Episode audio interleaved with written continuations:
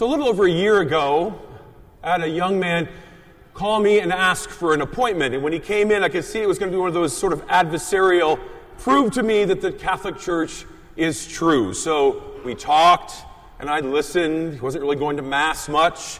Uh, but the, over the course of that conversation, some bells started going off in his head. So we met again. We met again. He returned to college. We talked via FaceTime.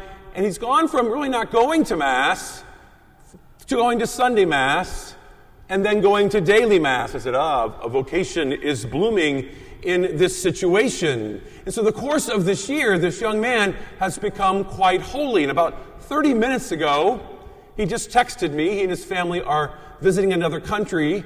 And he said, This stinks, but he used a different S word. There's, because of COVID, they're still not distributing communion. I can't go without receiving communion for 10 days. Everything is drama when you're 22 years old. Talked him down off of the ledge. But it reminds me of how intricate and how, integral and how important the Eucharist is to men and women of faith. We are in year B of the normal three year cycle of Sunday readings.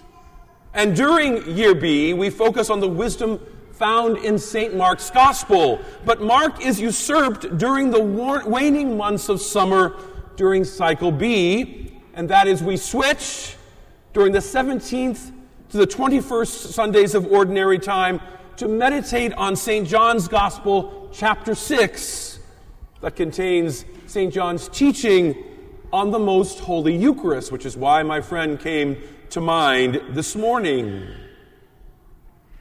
Of course, the other evangelists, Matthew, Mark, and Luke, tell us the story of the Last Supper when Jesus instituted the Eucharist.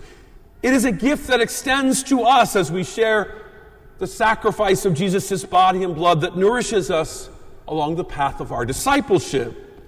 But St. John doesn't recount the Last Supper. Instead, he draws from another incident in Jesus' life, a particular teaching he gave in the synagogue in the small fishing town of Capernaum. I've been there myself. It's just a small, insignificant town, really the ruins of a town, along the Sea of Galilee.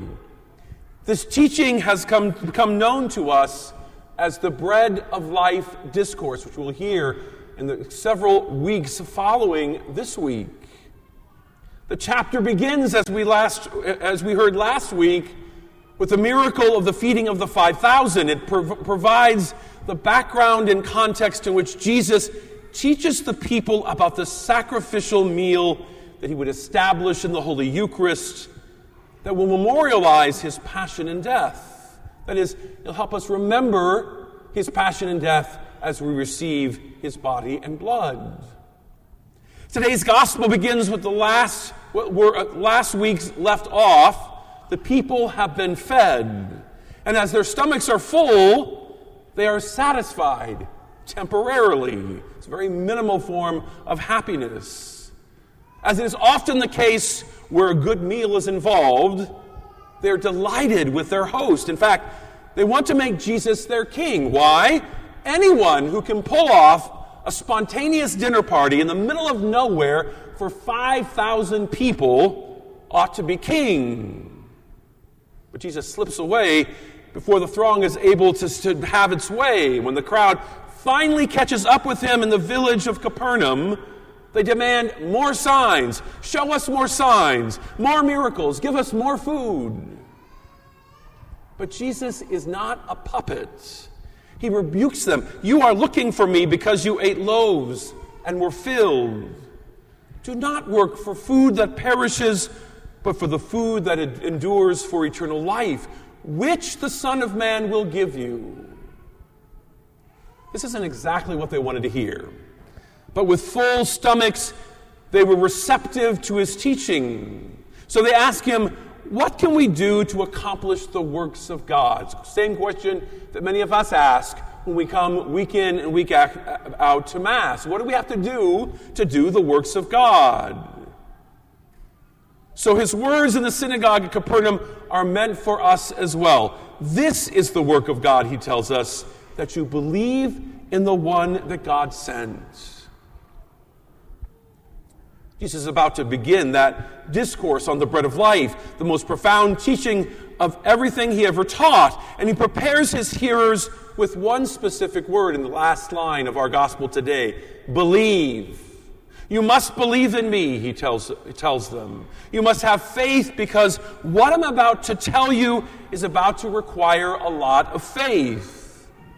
What I'm going to say will boggle your mind. It is beyond the ordinary human belief and understanding. It defies reason. In fact, Jesus warns his disciples, and in our century, to come forward with, stop, with will stop, will, then to come will stop following me precisely because of what I'm about to say. So believe in me, trust in my word, open your hearts to this great teaching.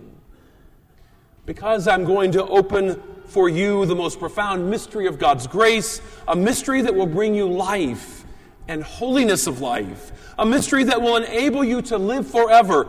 I am the bread of life. Whoever comes to me will never hunger, and whoever believes in me will never thirst. Thus, our gospel ends today, and the bread of life discourse begins. And in the weeks to come, we will hear that discourse unfold as Jesus teaches the people about the most holy Eucharist and the centrality of Jesus' sacrifice on the cross that we remember when we celebrate the Eucharist. In the sacrifice of the Mass, as we all know, the bread and life and wine are miraculously transformed in their substance. They become the living body and blood of our Savior and Lord Jesus Christ. The bread and wine cease to be, only their appearances remain, and what lies before us on this altar, what is given to us is our food and drink is Jesus Christ Himself. It's an amazing teaching of the church that has sustained her for over 2,000 years. And so, what Jesus says to the people in Capernaum, He says, to each one of us who struggles to get our minds around this mystery of the Eucharist. Believe in me. Open your heart to me. After they left Egypt, the people of Israel began to lose their faith and they complained bitterly against Moses for having brought them out in the desert to starve to death. Despite their doubts and complaints, God was gracious to them and bolstered their faith by giving them the miracle of manna, bread from heaven, suited to every taste, which fed the vast throng for 40 years as they wandered through the desert. An even greater miracle is given to us as we wander through the wilderness of our lives toward our promised land and the eternal happiness of heaven. Not merely the bread of angels, but God Himself is given to us as our food. We can't perceive it with our senses. It is only with the eyes of faith that we can see Jesus in the most holy sacrifice of the altar. So perhaps today, when we doubt, we say the prayer, increase our faith. There are many today who have lost faith, who are simply cannot believe that this ancient teaching can be true. But it is our Lord's own words that verify it. Believe in the one that God has sent. My Father has gives you the true bread from heaven, for the bread of God is what comes down from heaven and gives life to the world. I am the bread of life, he will tell us. Our world seems to continue to spin out of control these days. People seem to be very much on edge. We seem to be walking in quicksand. So many people report to me that they struggle with anxiety about our future. Yet, post COVID, many Christians also report that perhaps faith didn't afford them anything significant. So they're discerning whether they're going to return to church, that is, Catholic Church and any other church, or not. Perhaps if you have a friend or a family member that is suffering, an invitation to return to Eucharist, to Mass, might help them.